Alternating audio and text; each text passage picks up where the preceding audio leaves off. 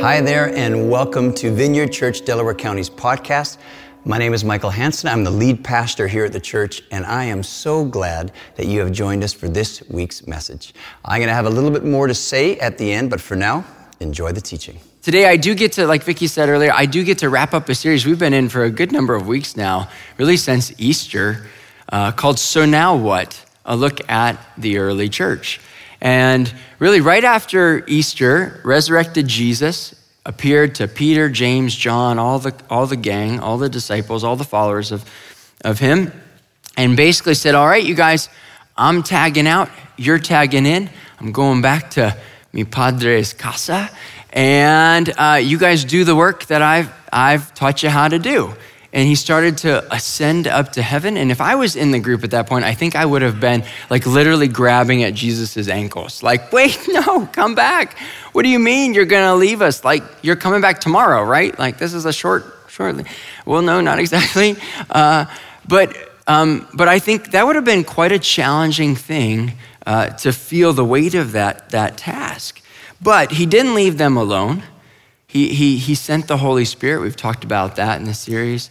Uh, they waited for the Holy Spirit, and the Holy Spirit came and empowered them. And He taught them what to do, and He told them what to do.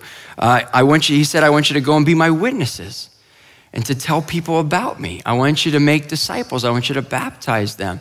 And even though you're going to face challenges, we, last week we, we talked about challenges kind of from within and uh, hypocrisy. The week before, we talked about opposition that they faced. Even though you're going to face challenges, I'm going to bless it. And, and the church grew. We've talked about this a couple times now that the church grew very, very quickly, very, very rapidly. From basically about 120 people to 5,000 people in a matter of just a couple weeks. I mean, that talk about rapid, rapid growth. This rapid growth was a true miracle and move of God. But sometimes, when something grows really rapidly, there are growing pains. There are growing pains, right? It's, it's very common in, in children and adolescents. Like 40% of kids will experience growing pains at some point in their, in their life. Something good, something good, a child, a growing child is a healthy child, right? Uh, but also sometimes there can be pain associated with that. And this isn't just true in, in kids, and, just it's true in our in our lives and other aspects as well. Right? We can also experience growing pains in our families. Right? Maybe you have a child who's who's now come of age and they've they've grown up and now they're going out into the world and moving out on their own, and that can be kind of hard as a parent to to, to, to, experience that. Sometimes you're like, it's about time, get out of here. Like, right? But sometimes it's, it's tough. Um, Sometimes maybe you're a couple and you're, you get this great news that your family's going to grow, that you're expecting a, a child, you, but then you find out it's triplets, right? And now you realize, like, we're really growing fast and this is going to be hard. That's the reality. This is just going to be hard. Um, it can happen in, a, in, in your business, uh, in a company or the, the company you work for, where maybe they, you land a really big contract and it's going to be really profitable, profitable for your business but you don't have the workers to do the work yet. Uh, you don't have the systems in place to handle that. You're, everybody's going to feel stressed and overworked, and there's going to be some, some challenges involved. And really, that's kind of what is happening in the church. There's been this amazing, exciting thing where 5,000 people have come to know Jesus, and the church has just exploded in growth. But the systems they had in place for 120 aren't working for 5,000. And so there's some growing pains. And so we're going to look at a story today in the book of Acts, Acts chapter 6, where we're going to see this kind of play out. And it has the potential to really divide the church. The potential for the church to almost from the very beginning to, to could have split in two right off the bat. But we'll see that uh, it doesn't in this case, and it, it continues to grow. So it's Acts chapter 6, starting off in verse 1. Uh, if you want to follow along, if you have a Bible, or Bible app, or we'll put the verses on the screen as well. So it says this In those days, when the number of disciples was increasing, the Hellenistic Jews among them complained against the Hebraic Jews because their widows were being overlooked in the daily distribution of food. So the twelve gathered all the disciples together and said, It would not be right for us to neglect the ministry of the word of God in order to wait on tables. Brothers and sisters, choose seven men from among you who are known to be full of the Spirit and wisdom. We will turn this responsibility over to them and will give our attention to prayer and the ministry of the word. This proposal pleased the whole group. They chose Stephen, a man full of faith in the Holy Spirit, also Philip, Prochorus, Nicanor, Timon, Paramenes, and Nicholas of Antioch, a convert to Judaism. They presented these men to the apostles who, who prayed and laid hands on them. And so the word of God spread, and the number of disciples in Jerusalem increased rapidly, and a large number of priests became obedient to the faith.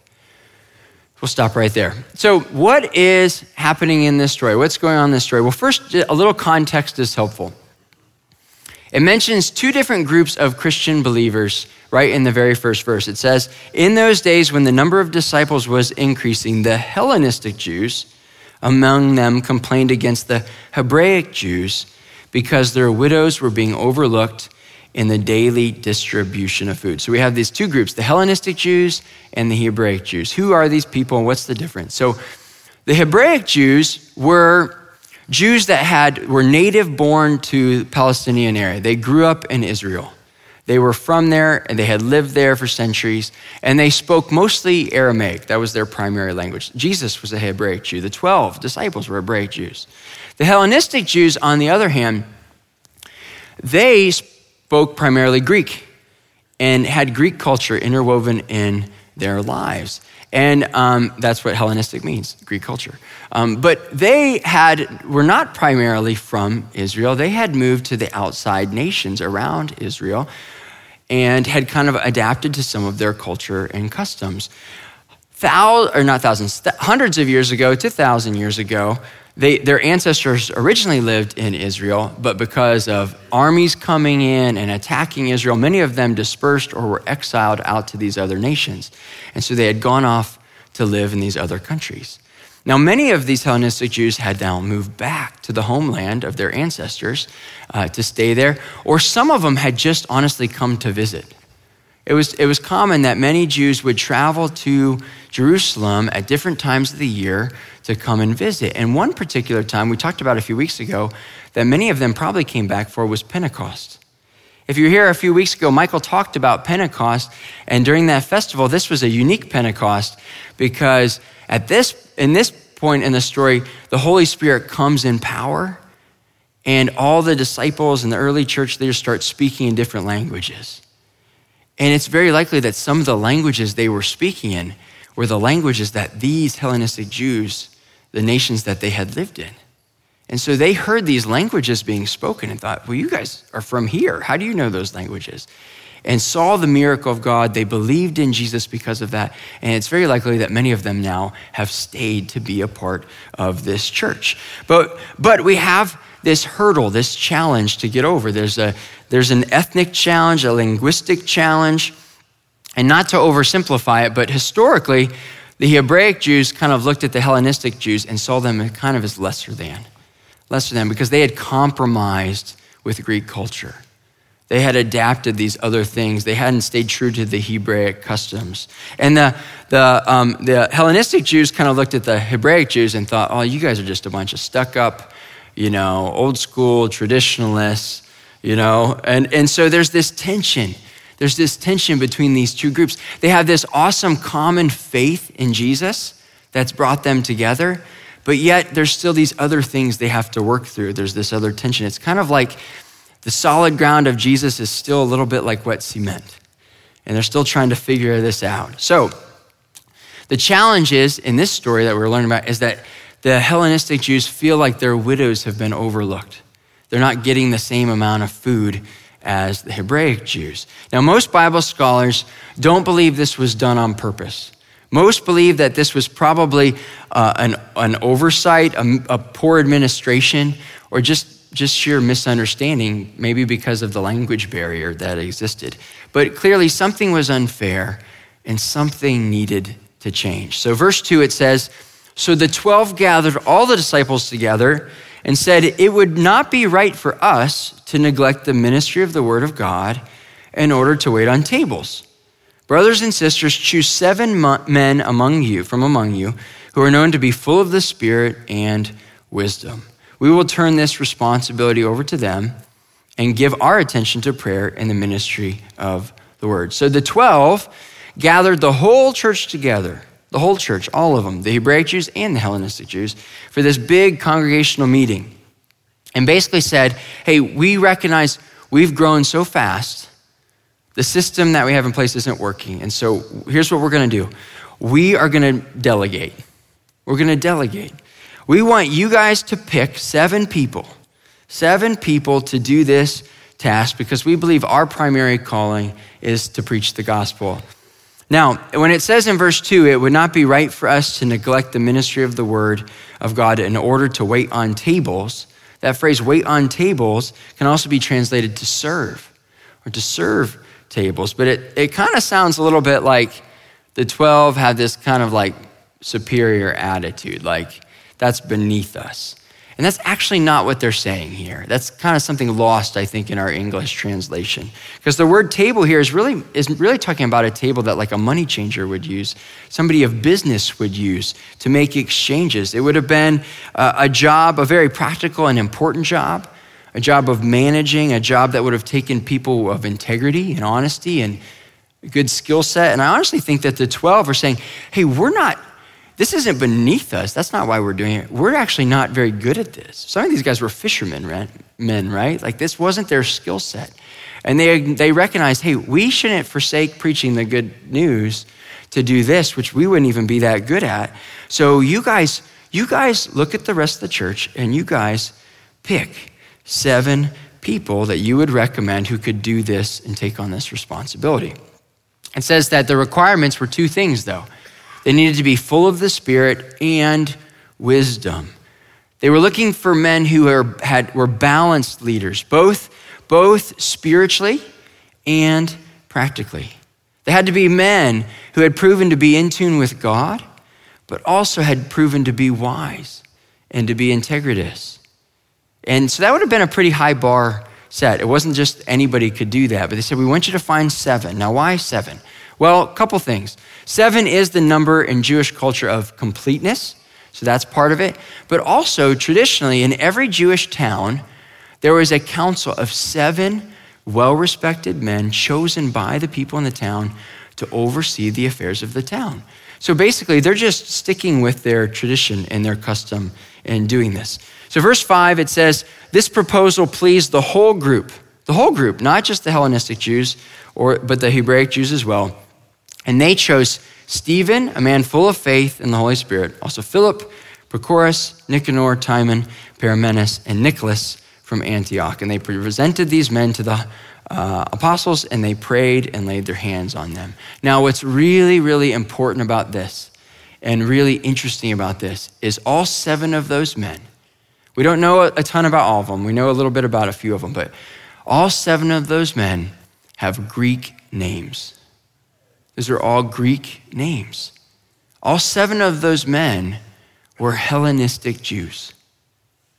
Now, why is that so important? What, why is that so important is what better way to validate this group of people who doesn't feel represented, who doesn't feel, who, who doesn't feel like they have a voice, than to say, okay, well, then we're intentionally going to choose seven people that are from your group, your culture, to be a part of the leadership of the church on purpose for that for this purpose. And it remember, it wasn't just the Hellenistic Jews who chose their own people.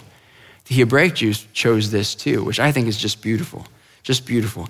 And it says that they laid their hands on them and commissioned them to serve the church, right? That to, to serve the church. That word serve or to wait on the tables again in verse 2 was the Greek word diakonion.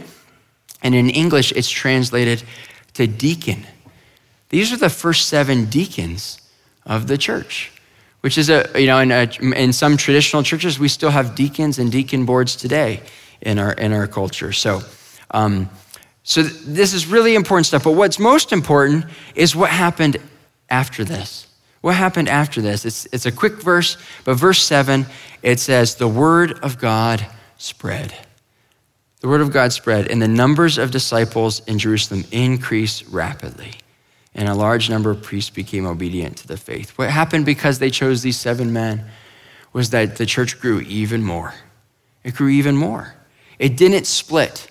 What could have caused a divide between these two groups and split them into two churches almost right off the bat didn't happen. Instead, it helped them grow to be even stronger. They were, they were even more unified, and it allowed a system to be put into place where both the good news could be preached and the widows could be taken care of. Now, what can we learn from this story? How does this apply to our lives 2,000 years later? Well, three things I think that we can learn from them. And they all start with the letter C. And I, and I know that's super cheesy and annoying when pastors do that and make everything. I didn't plan it like that, it just happened. So I swear, it just happened that way. Um, but the first one is conflict. Conflict. As the church and as individuals grow, relational conflict is inevitable. It's inevitable.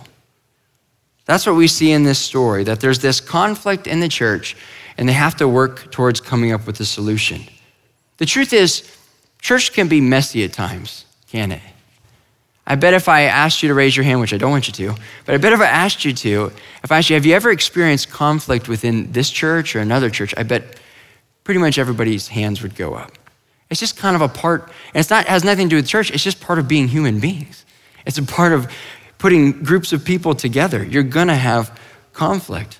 I was reading an article this week by a Christian author and leader, Tom Rainer uh, 25 silly things church members fight over. And I don't have time to read you the whole list, but I will share a few of them with you. And these were real disputes in real local churches. One church got into an argument about switching brands of coffee. They decided to switch to a stronger blend, and some people left the church. I guess some people really like their Folgers or something, right? Like I, uh, one congregation fought over whether they should use some of their land to build a children's playground or a cemetery. I'm dying to know who won that argument. Um, that was a bad, that was a bad dad joke, right? Uh, some people left the church because a member hid a vacuum cleaner from them. That seems pretty silly, petty. Uh, um, okay, one more. One church had a split or a dispute um, because people were upset. They wanted to make sure that nobody was allowed to wear the color black in the church building because someone felt that was the color of the devil. Um, which I think I'd be in trouble today if that was the case. Um, but you know, we can joke about some of these are kind of funny, but but on the other hand, these are really sad. This is really sad. It's really sad. Sometimes the silliest things can divide us. And other times it's, it's serious things, it's legitimate concerns and challenges, like the one we, we read about here in this story in Acts. You know, and he, that, that, that come up in our churches and in this church, even in this church.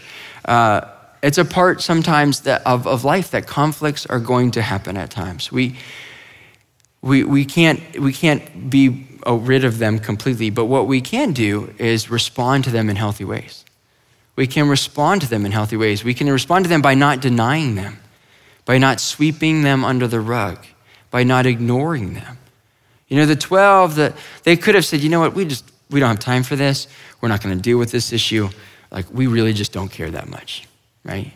They didn't do that. They listened, they cared, they validated them, and they worked towards a solution.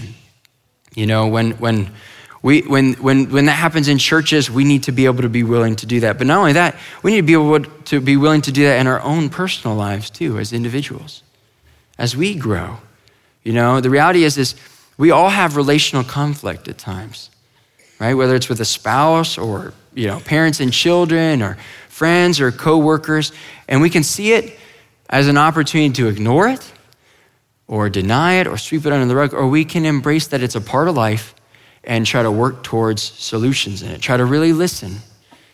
Try to really listen and try to be assertive, not aggressive, but assertive in sharing our thoughts and feelings and our concerns so we can work towards solutions.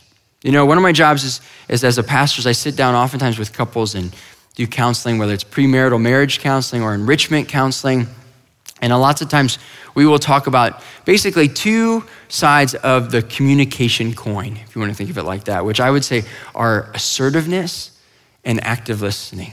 Assertiveness and active listening. And being assertive means just being honest and open about what you're really thinking and feeling and wanting and, and, and not aggressive and not shouting and not yelling, but, but sharing what you, what you really mean and not assuming the other person or the other party can read your mind or, you know, should know what you're thinking.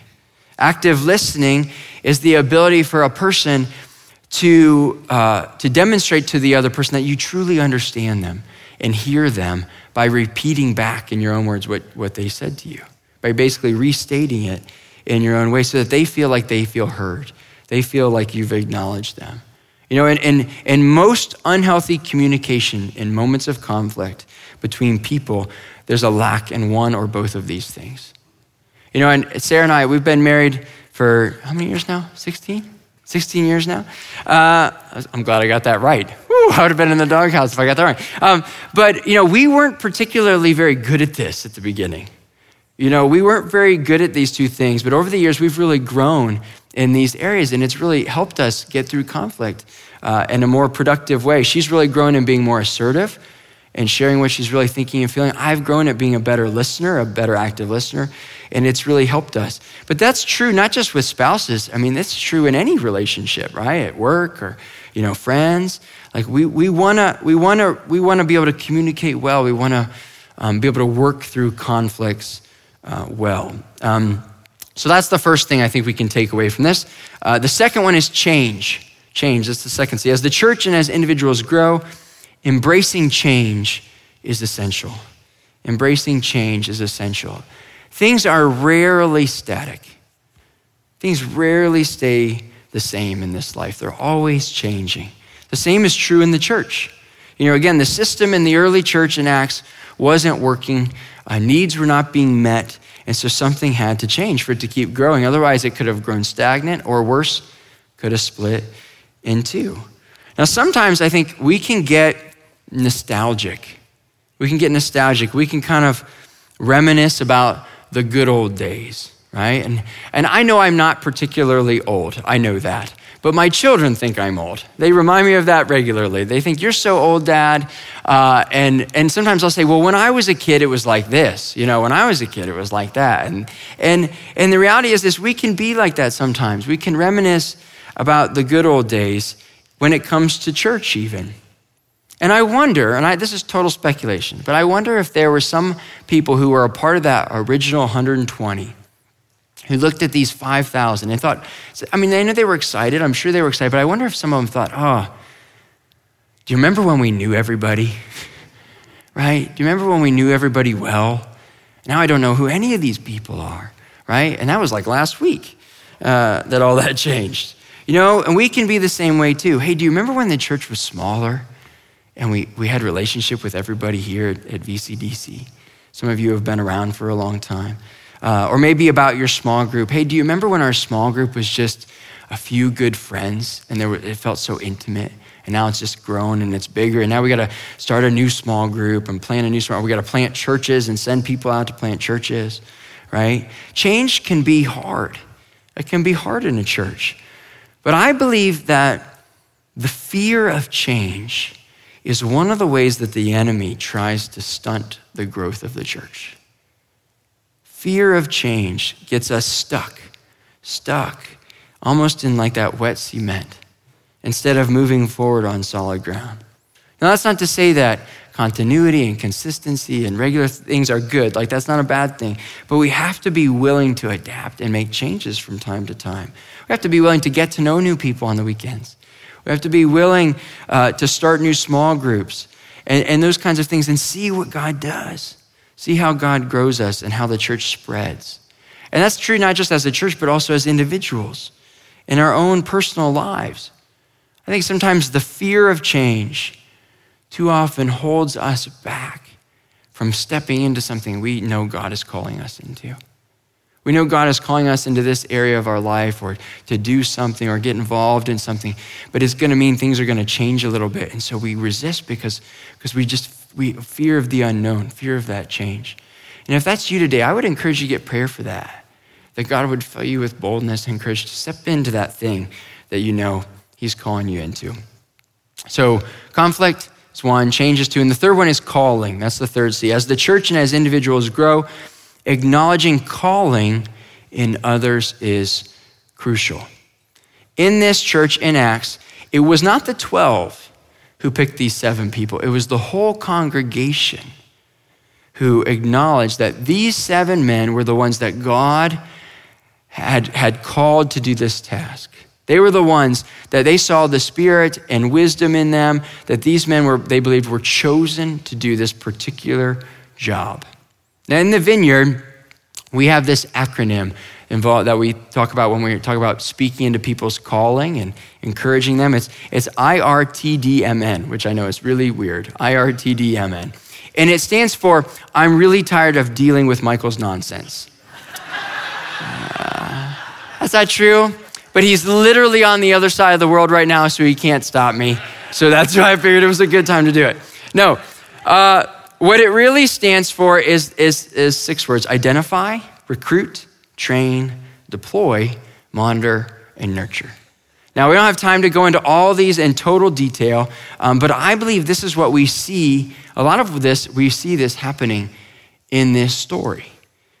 That these men were identified, that the church identified these seven men, saying that, thinking that these, were, these are the guys I think could do this task really well. I think these are the people who are called to do this. And then they recruited them. They went after them. They must have had some sort of conversation with them and said, Hey, we think you'd be really good at this. Would you agree to doing this. Now, the training part, I, that we don't specifically see it in the story, but it, it's clear that there must have been some sort of training or they had some past life experience that proved that they were ready for this.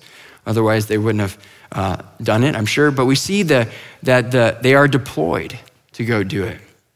Literally, the, the 12 lay their hands on them and commission them and say, okay, now go do this task. We, de- we deploy you to go do it. Um, Monitor and nurture, the, the story ends before we get to see evidence of that. But I believe that those were sure, for sure happening because of the result, because of the result that the church grew. The church grew. They must have been doing their job really well. And so we need to continue to do this as a church, to, to speak into the things that we see in each other and call it out in each other and encourage each other, uh, not just the church, but also at our, in our own lives outside of these walls as individuals. We can speak into the lives of the people around us, right? As friends with our friends and people that are in our lives, we can encourage them and identify the things that, that we see God doing in them and the ways He might be gifting them. Parents, this is part of your job as parents to do this with your children. To identify the things, to look for the things that God is raising up in them and speak life into that and encourage them in that. Youth, you can do this with your peers at school or in middle school group. Like, you guys can do this too. You can, you know, when you see a, say something like, hey, you know, you're really good at art, or you're really good uh, at math, or you're really good at just making sure everybody gets along. You know, have you ever thought about pursuing art or being an engineer or going into counseling or something like that, right? We can speak into other people's lives. It's often, this is how we, we God often guides us in this way. I would not be a pastor. This is not the job I would have just thought up on my own to be if it wasn't for other people calling things out in me and saying, hey, do you know that you're, you, when you talk at small group and things like this, you're really good at this? And, oh, I am? I, don't, I didn't think I was. Like, it, it was through people seeing things in me that I didn't see in myself that I began to understand my calling and what God was inviting me into. So that's part of, of, of what we are called to do as the church in as individuals. Now, if the worship team wants to start to make their way back up, I will wrap up with this. The church grew. The church grew. We've seen that week after week after week in this series that the church was growing very, very rapidly. And the conflict today that could have divided them instead resulted in a positive change and into speaking, calling into these seven men's lives, and the, the capacity for the church to grow grew. It allowed even more people to, to, to come and be a part of it. And despite hypocrisy that we talked about last weekend, Heather talked about last weekend, despite opposition that Vicky talked about the week before, despite these challenges, the church still grew. And the church is still growing today.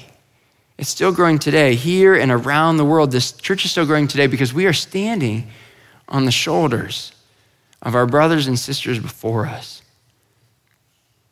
who followed this mission that Jesus gave them to do. And we are following their example as they followed Jesus. And, and it's continuing to grow, and it will be passed on eventually to our kids and our grandkids and our great grandkids and our great grandkids. So now what do we do? So now what? What we do is we continue to wait and depend on the Holy Spirit to guide us and empower us. We continue to be his witnesses to the people around us. We continue to make disciples and baptize people. And we continue to love this world and expand the kingdom of God and watch this beautiful thing, the church, that wasn't man's idea, only his idea, grow and thrive. That's what we're called to do. That's the so now what? Amen? Amen. Why don't we stand up?